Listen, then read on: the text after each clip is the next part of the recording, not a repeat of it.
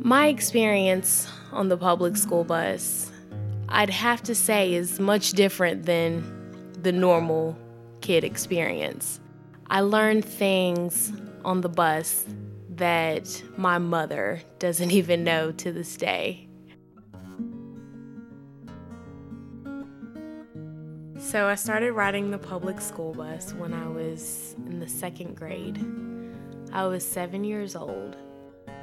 I learned how to say and spell the word shit. In the third grade, I was eight and I kissed a girl. I also realized that I wasn't as cool as I thought I was. I got teased so bad about my high top Converses. I thought they were really cool. In fourth grade, I was nine and I learned my first R&B song. I also, for the first time, kissed a boy. I learned words and the meanings, words like boner and period and bitch.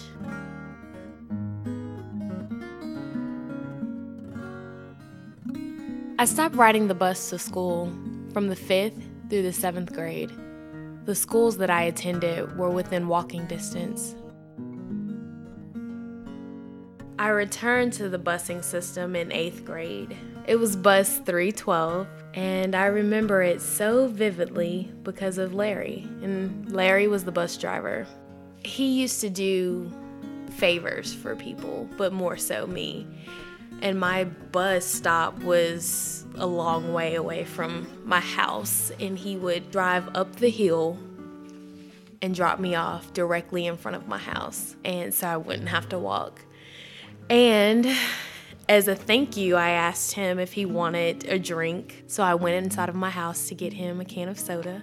Came back out, gave it to him, and he was making comments about the skirt that I was wearing that day. The kiss happened because of a day that no one was on the bus early in the morning.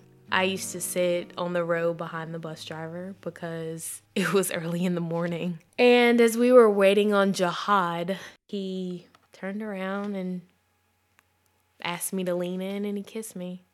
I did not sit in the seat behind the bus driver ever again after that. So, JT, a 10th grader that I had a crush on,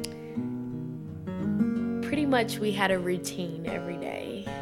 I would go and sit with him after he was done talking to his friends, and we just did things in the back of the bus.